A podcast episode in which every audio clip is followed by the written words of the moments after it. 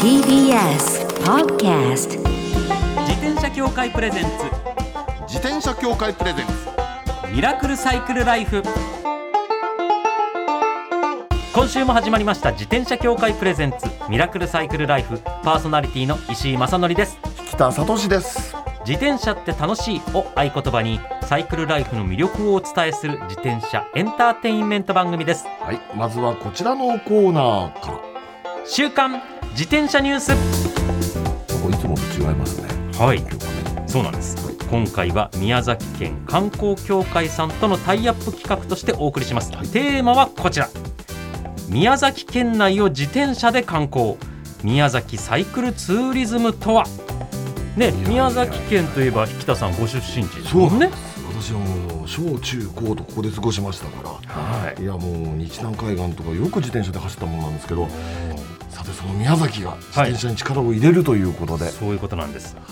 ね、サイクルツーリズムというのはその名の通りサイクルイコール自転車でツーリズム観光ということなんですけれども宮崎でというとどのようなものなのでしょうかということで今日ははい宮崎県観光協会観光推進局国内誘致部部長の松田貴則さんにお越しいただいております。よろしくお願いいたします。よろしくお願いいたしよろます。しくお願いしおます。願いいたします。いらっしゃいました。宮崎からい。らっしゃったんですか？はい、今日宮崎から、はい、ですね東京のスタジオまで。いはい。やもうラジオで見えないんですけどあのー発表来てらっしゃるという、ね綺麗な黄色の。そう。ありがとうございます。はい。これははい。胸のところに書いてありますね、えー日本の日向宮崎県というあことで、はい、まあこちら日本の日向というはいキャッチフレーズの通り、まあ年間を通してあの温暖な気候ではい。1年間の改正日数が全国でトップクラスの宮崎県。ああ。そはい、そんな環境の下で、えー自転車に乗って景観や食事を楽しんでもらおうと宮崎県ではサイクルツーリズムを推進しています。サイクルツーリズムってことはいろいろコース作ってとかそういうことなんですよね。そうですね。はい、あの初心者の方には、えー日本遺産にも登録されておりますあのサイトバル古墳群こちらへ向かうルート、まあ、宮崎市の市街地から約30キロ。急な勾配もほとんどなくてですね。これからは、えー菜の花と桜が満開の見頃になります。ああいいですね。こ。れはね、結構優秀なコースというかね、はい。すごいのが上が桜で薄ピンク下が菜の花で黄色っていうのもうなんかねすごい風景になるんですよね。そうですね。あのここでしか見れない風景というのが楽しめると思います。しかも市街地から30キロだったらそうそうそう。本当に下の方にちょっと行くだけでっていうね。ねそうですね。あの自転車に普段乗られない方でもこちらのコースでしたらあの楽しんで自転車あの観光と楽しんでいただけると思います。ね勾配もほとんどなくっていうそうことですよねで。きなんか古墳がいっぱいあるんですよねそうですね。あの宮崎県内にはですね、いろんなその神話とか伝承にまつわる、まあ遺跡であったりとか、まあ神社仏閣がありますので、まあそういったところも見ながら楽しんでいただけると思います。なるほどこれはまずいいですね。そう、はい初級者コース初級者コースですもんね。うんでじゃあそうすると上級者向けとかはいいろいろあるわけですね。はい、あの中級者上級者の方にはですね、日向灘を望む海岸線日南海岸ルート、こちらがおすすめです。はいえースタートしてすぐですね、あの鬼の洗濯板。というあの岩を見下ろすダイナミックな景観が、えー沿道に生い茂るフェニックス、まあ、こういったものもですね目に入りながらまさに南国ムードを満喫できるコースとなっています。そうやっぱり宮崎県って南国ムードのイメージなんですよね。でずーっとねこれワシントンパームとかねフェニックスとかソテツがずーっと植わった通りが続いてて、はいこれは実におすすめ、はい。でね南に行けば行くほどワイルドになるじゃないですか。はい。なんか野生の猿が出てきたりとかね。結構自然味あふれてますね。野生の馬まで出てくるという。ねあの宮崎県のですね、あの最南端の方に行きますとあの串間市というところがございまして、はい。こちらにあの三崎馬という野生馬、こちらが見れる、えースポットがございます。すごいですね。そ。の間がねまた植生がなんかねジャカランダの花とか紫色の花が咲いたりとかはいはいなんとなくわかね日本じゃないみたいな感じなわけですよ。そうですねまさに南国だ。南国、6月頃がそのジャカランダの見頃になるんですけれども、6月ですか？はい、ジャカランダはですねあの世界でも珍しい花のなんですけれども、はいはいはいはい。はい、日本ではその群生地は日南市しかないというようなことで言われておりましてそうでしょうね。はい。これは自転車で行くと距離的にはどれくらいの感じになる、えーとですね、距離的にはですねあの走ろうと思えばですねあの百数十キロ走れます。あはい、ずーっと行こうともずっと行こう？と思えば南南の方まで行けば。ははは。だけどね日南の油津っていう大きな港がありましてね、はい。その先ぐらいまでだったら、えーまあ片道60キロぐらいですかね。そうですね60キロぐらい。70キロ。はい。そほうほうほうほう。うでそこまで行くと映画「すずめの戸締まりの」えー舞台がああな見られる。るほど。ねはい。えあれ油津港とか大道津港とかがなんかイメージされてますよね。そうですはい。スズメとじばれ見て、うん。パッとあここはちょっと宮崎っぽいなっていうようなところもですね、そうそうそうそうあの連想させるようなところも。そうなんですね。あの特にあのほら坂の上から港を望むシーンあるじゃないですか、はい。あれはここかな？みたいなね。そうそうあるんですかよ。いや僕もねずっとあのお仕事とかで宮崎はよくお邪魔させていただいてて。ありがとうございます。ね宮崎のドラマね、はい。宮崎舞台にしたドラマとか出させていただいたこともあるんで。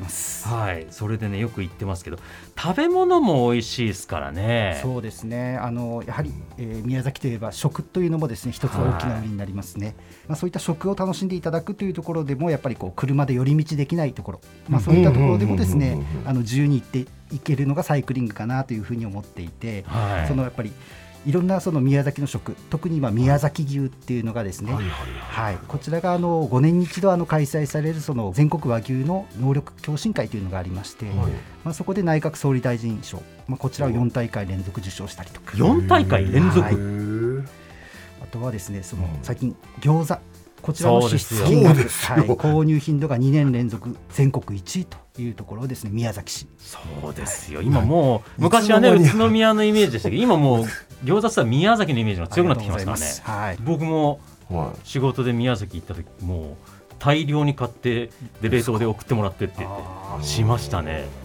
そこからしばらく餃子三昧でしたよありがとうございます。い。やだからそういったものもね、い、うん。僕のイメージ宮崎やっぱカロリー高い食べ物というか結構がっつり系の食べ物多いイメージなんですよ。そうですね、チキンまあ、チキン南蛮とかね南蛮。餃子宮崎牛と、はい。であとフルーツ。フルーツ王国ですから、ああそうですよ、フルーツがっつり食べてみたいなところ。ですね。あの南国のフルーツ、まあ特にあの代表的なのがマンゴー。はい。マンゴーがまあね6月頃からですね。はい。最近はえっと日向夏であったりとか金柑。はい。美味しいね。はい。美味しい、それはもう宮崎にお越しいただいた時のお楽しみというところの一つになりますよね。だからそういう意味で言うと、やっぱカロリー消費しなきゃいけないですよね。そうです。いっぱいカロリー消費して美味しいもの食べるのが宮崎一番いいです自転車しかないですそうねそうですね。やっぱりこの自転車の醍醐味っていうところがそういったところにあると思います。はい。あの本当に先ほども言いましたけど、車では寄り道できないところであったりとか。うんまあ、ちょっと立ち止まって、えー景色を見るとか、うん。といったそういったあのところがサイクリングの醍醐味だと思います。はい、はい。まあ、ぜひこの宮崎県でですねサイクリングを楽しんでほしいと、はい。宮崎県のサイクリングコースっていうのをですねあの日向サイクリング宮崎、うん。まあ、こちらでですね検索いただけるとう。ん現在77コース設定しておりますのでぜひ日向サイクリング宮崎こちらをご検索ください、はい、よろしくお願いいたします。私からもおすすめでございあます、りがとうございます、ということで宮崎県観光協会の松田貴則さんにお話を伺いました。ありがとうございました。ありがとうございました。ありがとうございました。以上週刊自転車ニュースでした。この後はゲストコーナー先週に引き続き俳優の川久保拓司さんをお迎えします。自転車協会プレゼンツミラクルサイクルライフ。この番組は自転車協会の提供でお送りします転車協会からのお知らせです。スポーツ用自転車の場合きめ細かいメンテナンスも必要ですね。だからしっかりとした技量や知識を持ったスタッフのいるお店でお買い求めいただくことがとても大切なんです。そこで誕生したのが SBAA プラスです。この SBAA プラスとは一定の実務経験と十分な技量を持ち自転車協会主催の試験に合格した販売者の方にだけ認定されます。今回制度が一部改正になり認定者にスポーツ用自転車安全整備基準に基づいた整備を受けてもらうと SBAA プラスマークを貼ってもらうことができます。だから SBAA プラスマークはしっかりとしたメンテナンスを行った安全安心の証と言えます。SBAA プラス認定者のいるお店でメンテナンスを受けて快適なサイクルライフをお楽しみください。SBAA プラスについての詳しい情報は自転車協会 SBAA ホームページ SBAA-bicycle.com まで。さあゲストコーナーです先週に引き続き俳優の川久保拓司さんですよろしくお願いいたします川久保です。よろしくお願いします。よろしくお願いしますお願いします。とにかく爽やか ありがとうございます。元ウルトラマンですからねいや嬉しいですね。やっぱりこう自転車で風を切って過ごした時間が長い分、ええ。爽やかに感じていただけるのかなと。そうやそうやっぱそういうことですか？自画自賛してみました。なるほど。でね大人の大人の魅力もあって、い。やいやいやいやいや本当にかっこいいんですよ。ありがとうございます、はい、えー、川久保さんは1981年12月17日生まれ東京都のご出身です。2004年にウルトラマンネクサスで一回もウルトラマンに変身しない主人公を熱演もうすぐ始まるファミリーミュージカルダディにもご出演されます。そして私たちと同じ自転車を愛するサイクリストでもいらっしゃいます。とい。う大好きです自転車。今40代ですか？はい今41です、はい。いいな。いいな。男で一番脂が乗るのは40代でございます。ああやっぱそうなんですか。はい。そう思いますよ私は。いやこれからが楽しみですね、そうです。とねあの、シングルエイトって映画公開中ですけれども、あれ見たいなって思ってたんですけどあれの時の役の感じとかもう本当に大人側ですもんね、そうですね。こ広告見る限りでも、うん。こう先生の役をやったんですけども、はい。まあ自分がいつかこう先生役生徒役ではなくて先生役をやる日って来るんだろうなと思ってたけども、内面は追いついてないのかなと思ってたタイミングでやらせてもらえたので、なるほどね。いやでもそうなるんですよね。そうですね。そう人生はそうなるのです。さわもうその僕もまだ見れてないんですけど、あの広告の動画とか見ると本当にかっこいいでも落ち着いた先生の雰囲気がすごい出ててあの映画ね、僕すごいあのシングルヘッド、これ引田さん絶対好きだと思うんですけど、あの8ミリあるじゃないですか。はいはいはいカタカタカタカタって。あの時代にその8ミリでうん。映画を撮ろうとしたうん。高校生、学生さんたちの物語なんですよ。ほうほうほうほう。そのチープな作り方でカうんタカタカタうんうんカタって、それの何担当の先生みたいな感じ？そうなんです。みんながこう学園祭に向けて映画を作る中でうん。相談役というか、いいじゃないですか。それがね僕楽しかったですね。僕らの時代のというか、まだあのこう映画研究会したらわかる8ミリとか16ミリで撮るみたいな時代をのことを描いてるんですけどそれがまたねいやしかもそれこそそのウルトラマンネクサスのメイン監督であった小中監督の学生時代のこうエピソードをベースにして作った映画でもあるんですそね。こにご縁があったんですね。はうーわこれはまたウルトラマンネクサスファンもぜひね見ていただきたい映画い。いただきたいですね。シングルエイトというタイトルです。よろしくお願いいたします。さあ、この番組は自転車の番組でございます。サイクルライフの続き、先週から続けてお伺いしたいと思いますけれども、なんか僕たちに聞いてみたいことがあるということなんですけれども。そうなんです。あの先週お話ししました、はいはい。富士のフェザーに今、はい。まあ乗ってはいるんですけども、シングルスピード実はですねやはりあのもう一台自転車が欲しいなという熱が高まってまして、確かにシングルスピードの自転車だけで全部をっていうのはうんちょっと賄いきれないといなという感じね。がしますよね。辛いっていうのが別にそれでもいいんでしょうけど、体力的にだんだん追いつかなくなってくるという。ですねうんまあそんな中でやっぱり僕も知識がこう乏しいものですから、ぜひ先輩お二人に、えー次買う自転車をご相談させていただければと思いまして。さあ、これ、日田さん的には、でも、いや、でも何に使いたいかにね、よるじゃないですか。ですね。旅に出たりとかね。やっぱり都内での移動もそうなんですけど、個人的にはこれからその出先例えば、とある島に行ったとしてそこでこうサイクリングを満喫する。そんな時にどんな自転車がいいですかっていうようなところをお聞かせいただきたいですね。と。なるとね。そうですねさんね。まあ、ミニベロをおすすめしたいですけど、でも、結構、うん。運動としてやりたいっておっしゃってるのが先週がお話としてあるから、そうするとミニベロだと、トゥーマッチになっちゃうのかなっていうのもちょっとあるんですよね。僕はあの、ミニベロって言ってタイヤの小さいタイプのはい。自転車ばっかりが好きで、へー。そればっか乗ってるっていうやつなんですけど、まあまあ、はい。折りたたみのタイプがあるんですよ、そうすると。はい。折りたためるけど速いみたいな子もやっぱりいっぱいいるんですよね。へー。意外に走んじゃんみたいな子とか、結構タフに乗れるんだねみたいな子がいて、そういうのだと、まあ、折りたたんで島に行く時も飛行機なり船なりに乗せてさっと行けるアクセスがしやすいっていう意味で言うといいんですけど便利ですね。便利さはすごいですよ。へでーあのミニベロってのはタイヤが小さいってだけのジャンル分けなので、はいミニベロの中でもロード寄りなものもあれば、あるんですね。あるんですよ。それであとマウンテンっぽいものもあれば、今流行りのグラベルロードなんて言われるものっぽいものもあってっていう。どういうものなんですか？これグラベルロードのラご説明ベルロードはねね。うんアクロンを行けるロードバイクみたいなのがグラベルロードの始まりなんですよ。すごいですね。なんかそのロードっていうとやっぱアクロ一番そう苦手じゃないですか。はい。でそれのねあのタイヤが適当に太くて、はい。で昔でいうねランドナーっていう車種があって、はい。ランドナーって旅用の自転車なんですよ。へで大え昔はねやっぱ日本もあの砂利道とか泥道が多かったんで,、はい。でそういうところも行けるっていう自転車だったんだけどそれの現代版、うわー興味出ますね、うん。これはね旅用の自転車としてはなかなかいいですよ。島行くとかそういうんだと一番いい。いいね。うわーなんか今の僕にちょうどなんか合ってそうな。あってそうでもなんですね。グラベルはそうかもしれない。これは次はグラベルじゃないですか、うん。なん。かグラベルは悪くない。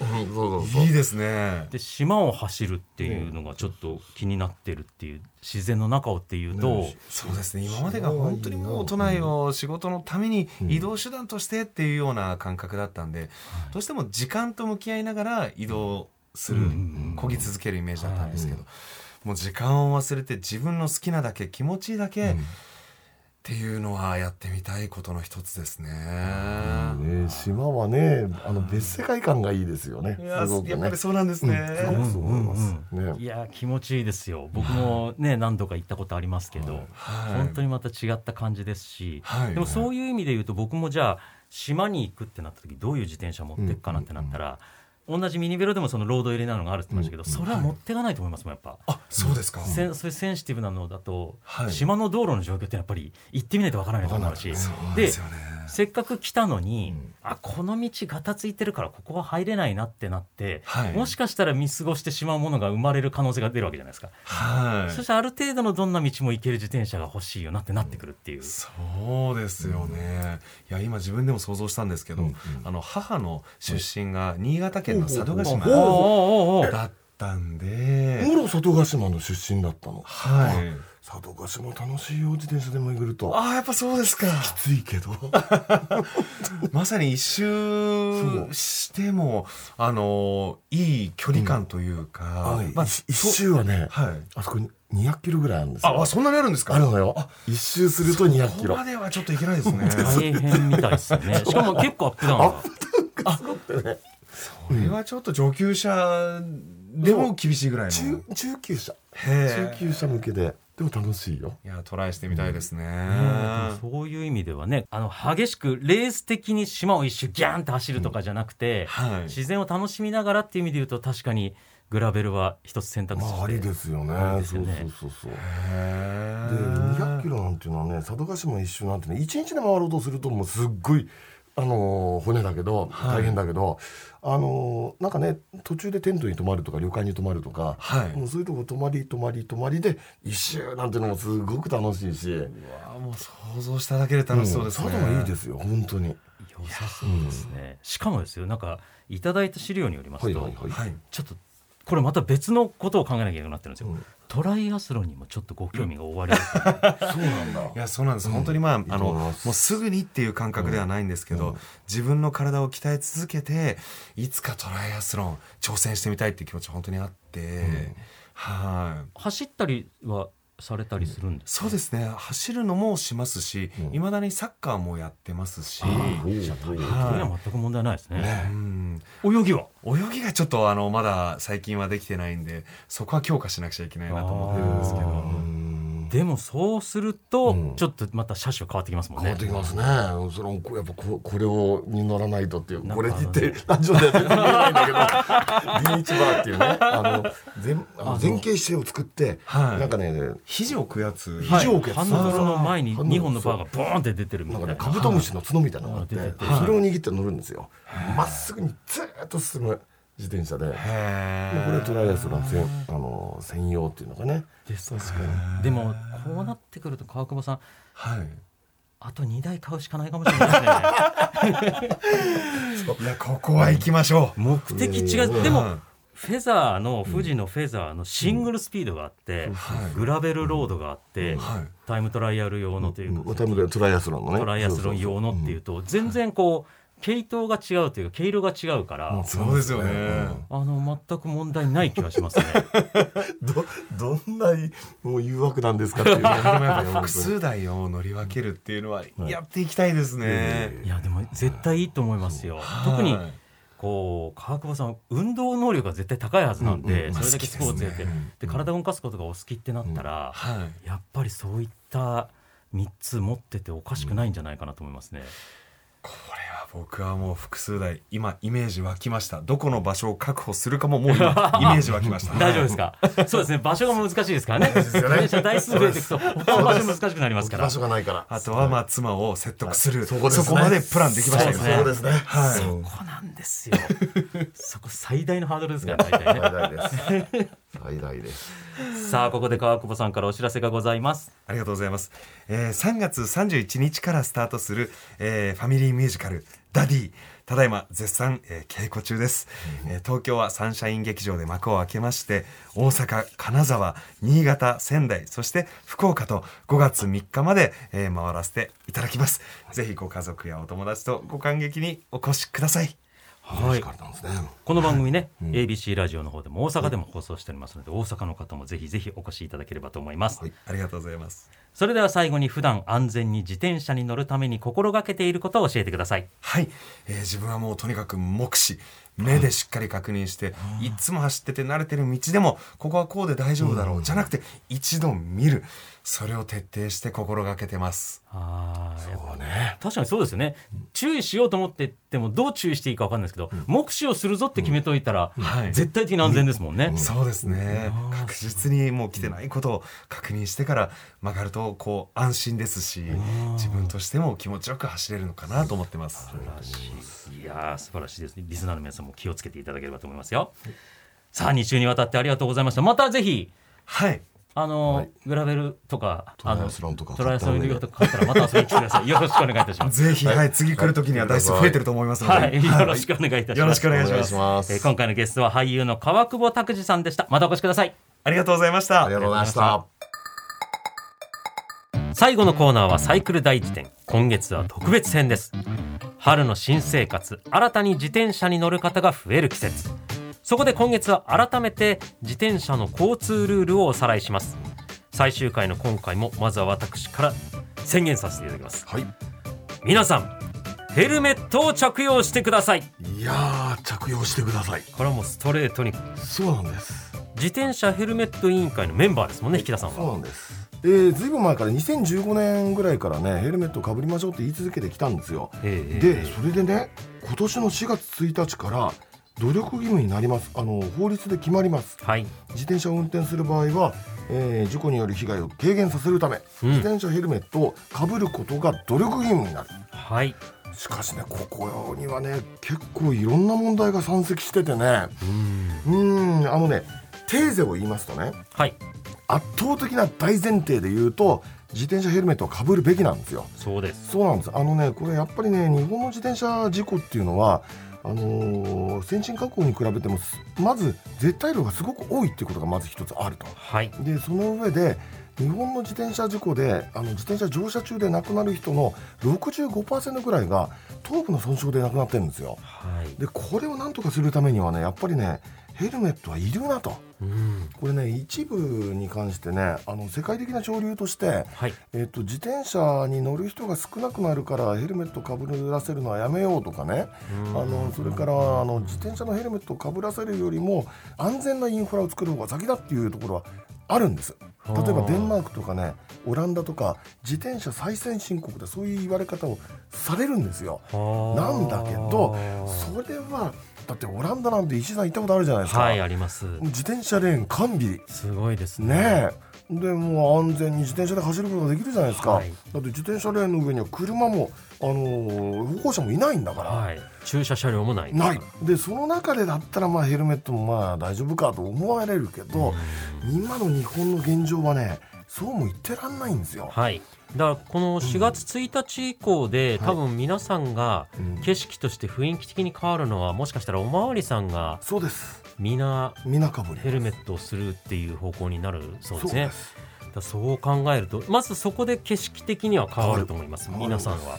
でさてどうするかなんだけどとりあえずね罰則はないんですよ罰則はないしあ努力義務ってのは罰則がないんですね。それでねあのヘルメットを嫌う、うん、女性もいっぱいいるだろうなとは思うの、まあねが崩れたりとかいろいろありますからね。そうそうそうそう。だけれどもね子供にはかぶせるじゃないですか。はいそうですね。こう一緒に例えば自転車に乗ってたとして子供は助かったけど自分がおかしくなっちゃったっうんてことになるとねこれもやっぱり悲劇ですし。ね慣れてくるとヘルメットかぶらない方が不安になるっていう。いやそうなやっぱりねんですよ言いますから。これ慣れもありますからね、で僕最近自転車で帰りコンビニに寄って帰るとかの時、はい。前までは、うんコンビニの時に自転車止めたらヘルメットも外してコンビニ入ってたんですよ。僕最近もうヘルメットのまま入ってます。でもこれから4月1日から努力義務になるわけだから、うん。そういう風景が増えるはずなんですよ。増えると思いますよ。だからそれを周りの人が違和感持ってうん。見られる感じって感じちゃったんですよ勝手に、でもそれもうなくなるはずなんで4月1日からなぜか努力義務だから。こっちの方が正しいはずなんでってことになるんでですから気にせずかぶっていただいてねうん。活用していただくのがいいんじゃないかなという、ね、周りの人だってああ自転車ねっていう感じでだんだん慣れてきてね、はい。そういうようになると思うんで。そうなんですよ。ぜひぜひ皆様、必ずですねこれはもう4月1日から努力義務ですからうん。かぶっていただければと思います。思います。では最後にもう一度私の方から高らかに言わせていただきます、はい。皆さんヘルメットを着用してください。着用しましょう。お分かりいただけましたでしょうか？以上サイクル大辞典特別編でした転車協会からのお知らせです。街ではライト自体がついていない自転車やブレーキをかけてもちゃんと止まらない自転車を多く見かけます。これって安全面から考えるととても怖いですよね。そこでみんなが安全な自転車に乗れるよう自転車協会では自転車安全基準を定めました。